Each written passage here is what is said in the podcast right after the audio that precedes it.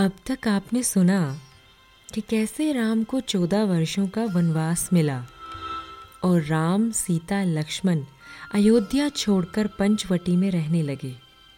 अब आगे सुनिए। राम, सीता और लक्ष्मण पंचवटी में खुशहाल जीवन बिता रहे थे कि एक दिन वहाँ कोई आया। नहीं, कोई आई। सूर्पणखा। रावण की बहन सूर्पणखा उसने छुपकर राम को देखा तो वो मोहित हो गई और उसने सोचा कि वो विवाह करेगी तो सिर्फ़ राम से। वो अपना रूप बदलकर एक सुंदर सी नारी बनकर राम के पास गई और बोली कि वो उनसे विवाह करना चाहती है। राम ने बड़ी विनम्रता से सीता की ओर इशारा करते हुए कहा, देवी मैं तो विवाहित हूँ। आपकी ये इच्छा पूरी नहीं कर सकता। आप मेरे भाई लक्ष्मण से पूछ सकती हैं। सूर्पनखा, लक्ष्मण के पास गई तो लक्ष्मण बोले, देवी, मैं तो सेवक हूँ। आपको मेरे स्वामी से ही विवाह करना चाहिए। ये सुनकर सूर्पनखा को बहुत गुस्सा आ गया और वो गुस्से में अपने असली रूप में आई और सीता को मारने के लिए बढ़ी। तभी लक्ष्मण ने फुर्ती से अपनी तलवार से सुर्पनखा की नाक काट दी।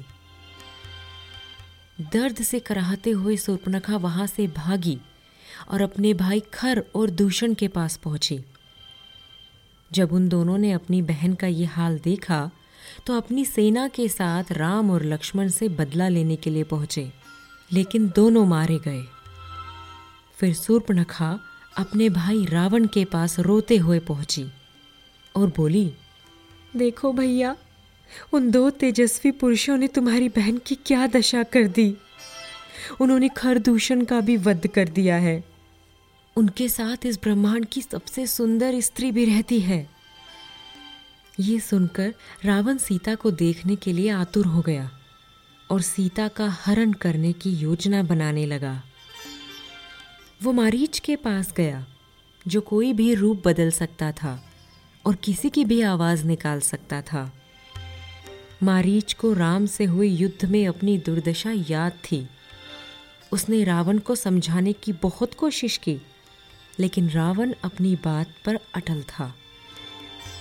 मारीच को पता था कि मरना तो उसे है ही, लेकिन रावण के हाथ से मरने से अच्छा है कि वो राम के हाथों मरे। मारीच ने एक सोने के हिरण का रूप बनाया और पंचवटी में राम की कुटिया के पास घूमने लगा। सीता की नज़र उस पर पड़ी तो वो मोहित हो गई। उन्होंने राम से उस हिरण को उनके पास लाने को कहा। राम उस हिरण का पीछा करने के लिए निकले और जाते जाते लक्ष्मण से बोले, लक्ष्मण, मेरे पीछे से सीता का ध्यान रखना और हाँ उसे छोड़कर कहीं मत जाना, चाहे कुछ भी हो जाए। राम काफ़ी दूर तक मारीच का पीछा करते रहे। फिर एक तीर उस पर चलाया जिससे हिरन, जो कि मारीच था, नीचे गिर पड़ा। लेकिन मरने से पहले ज़ोर ज़ोर से राम की आवाज़ में चिल्लाने लगा, सीते, लक्ष्मण लक्ष्मण! ये आवाज़ जब सीता और लक्ष्मण तक पहुँची तो सीता व्याकुल हो उठी, डर गई। उन्होंने लक्ष्मण से उसी क्षण राम की सहायता के लिए निकलने को कहा। लेकिन लक्ष्मण जानते थे कि ये कोई छल है, क्योंकि राम कभी ऐसे सहायता के लिए उनका नाम नहीं पुकारेंगे। लक्ष्मण ने सीता को समझाने की कोशिश की, लेकिन सीता ने एक ना सुनी। हार के लक्ष्मण ने कुटिया के चारों ओर अपने तीर से एक रेखा बना दी। जिसे हम लक्ष्मण रेखा के नाम से जानते हैं। लक्ष्मण ने सीता से कहा, भाभी, कुछ भी हो जाए इस रेखा को पार मत करना। हमारे अलावा इस रेखा को पार करके कुटिया में कोई प्रवेश नहीं कर पाएगा। और ऐसा कहकर वो आवाज़ की तरफ़ भाग गए। रावण उसी वक्त एक साधु का भेष बनाकर कुटिया के बाहर आकर भिक्षा मांगने लगा। सीता अंदर से चावल लेकर आई तो साधु यानी रावण ने सीता को बाहर आकर भिक्षा देने को कहा। जब सीता ने मना किया तो साधु नाराज़ होकर गुस्से में आकर बिना भिक्षा लिए जाने लगा। ऐसा देखकर सीता को लक्ष्मण रेखा लांग कर आना ही पड़ा।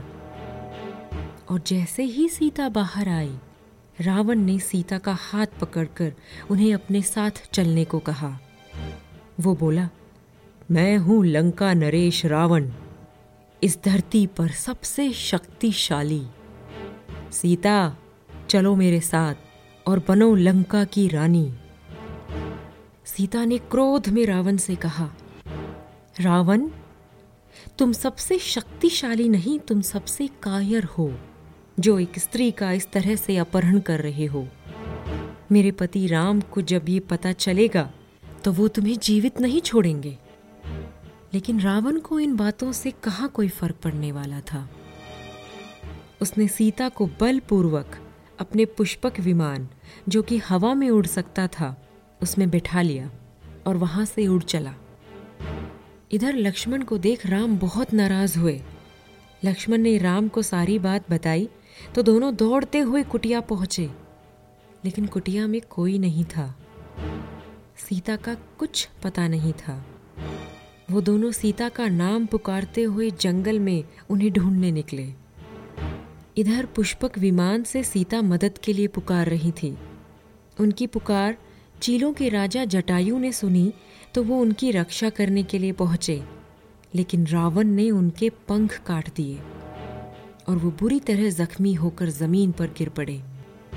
बाद में जब राम लक्ष्मण सीता को ढूंढते हुए वहाँ पहुँचे तो जटायु ने उन्हें बताया कि लंका का राजा माता सीता का अपहरण करके ले गया है। इतना बताकर जटायु ने अपने प्राण त्याग दिए। जब राम लक्ष्मण जंगल में आगे बढ़े तो उन्हें कबंध नाम का एक राक्षस मिला, जिसने उन पर आक्रमण किया। राम ने उसे मार गिराया, लेकिन मरने से पहले कबंध ने उन्हें ये बताया कि उसे एक श्राप मिला था, जिससे आज उसे मुक्ति मिल गई है। उसने राम को, सीता को ढूँढने के लिए, वानरों के राजा सुग्रीव को ढूंढकर मदद लेने के लिए कहा। सुग्रीव का बड़ा भाई बाली किसी किंधा का राजा होता था। बाली बहुत शक्तिशाली था। उसने सुग्रीव को किशिकिंधा से बाहर निकाल दिया और उसे मारने का प्रण ले लिया। तब से सुग्रीव ऋषियामुख नाम के पर्वत में छुप कर रहता था।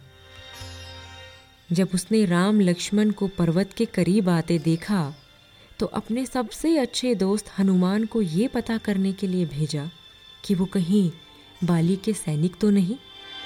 हनुमान भेस बदलकर उनके पास गए और पता चला कि वो अयोध्या के राजकुमार राम लक्ष्मण हैं तो जैसे हनुमान की अपने प्रभु की खोज पूरी हो गई। उन्होंने राम को अपना स्वामी माना था। हनुमान उन्हें सुग्रीव के पास ले गए। सुग्रीव ने राम को अपनी कहानी सुनाई और बाली का वध करने के लिए उनसे मदद मांगी। राम की सहायता से बाली की मृत्यु हुई और किशिकिंधा का राजा बना सुग्रीव। सुग्रीव ने अपनी सेना को सीता की खोज में लगा दिया।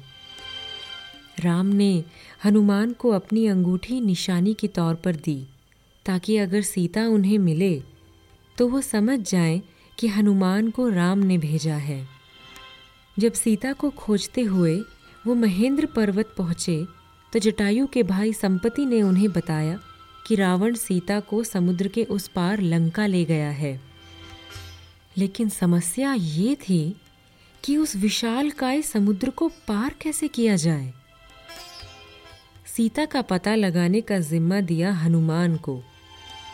क्योंकि हनुमान उड़ना जानते थे। जब हनुमान लंका पहुँचे तो पता चला कि रावण ने सीता को अशोक वाटिका में रखा है और उनकी निगरानी के लिए अशोक वाटिका में ढेरों राक्षसी हैं। लेकिन हनुमान के लिए वहाँ जाना कोई मुश्किल काम नहीं था। वो सबकी नज़रों से बचते हुए वाटिका के उस पेड़ पर जा पहुँचे, जिसके नीचे उनकी सीता माता बैठी थी।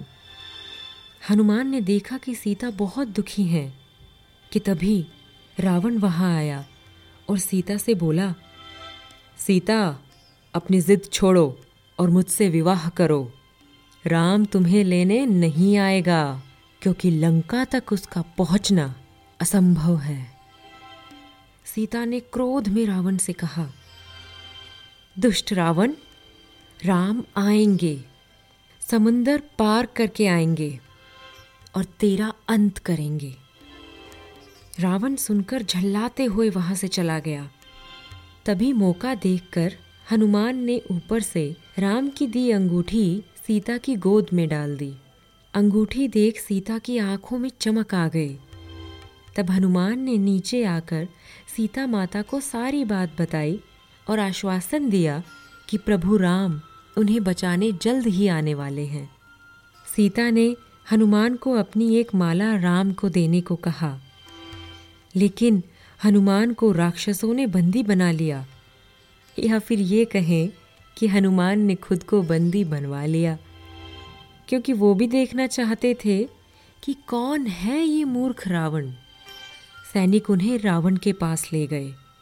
रावण ने आदेश दिया, आग लगा दो इस वानर की पूछ में, ताकि इसे सबक मिले। लंका आने के दुस्साहस का। सैनिकों ने ऐसा ही किया। लेकिन रावण को कहाँ पता था कि सबक हनुमान को नहीं, उसे खुद मिलने वाला है। हनुमान तो ठहरे हनुमान। उन्होंने उड़कर अपनी पूछ से सारी लंका में आग लगा दी और खूब तबाही मचाई। फिर वो वापस महेंद्र पर्वत समुद्र के तट पर पहुँचे। राम को सीता की माला दी तो राम भावुक हो उठे। सबने निर्णय लिया कि वानर सेना समुद्र के ऊपर एक पुल बनाएगी, लंका तक। नल और नील नामक दो बुद्धिमान वानरों ने बड़े बड़े पत्थरों का इस्तेमाल करते हुए सेना से पाँच दिन में पुल बनवा दिया, जिसे हम राम सेतु के नाम से जानते हैं। बड़ी आश्चर्य की बात है कि एक भी पत्थर पानी में डूबा नहीं। क्या राम सेतु पर चलकर वानर सेना के साथ लंका पहुँच पाएँगे? क्या करेगा रावण राम को युद्ध में हराने के लिए? जानने के लिए सुनते रहे रामायण की छोटी सी कहानी, मेरे यानी स्नेहा के साथ।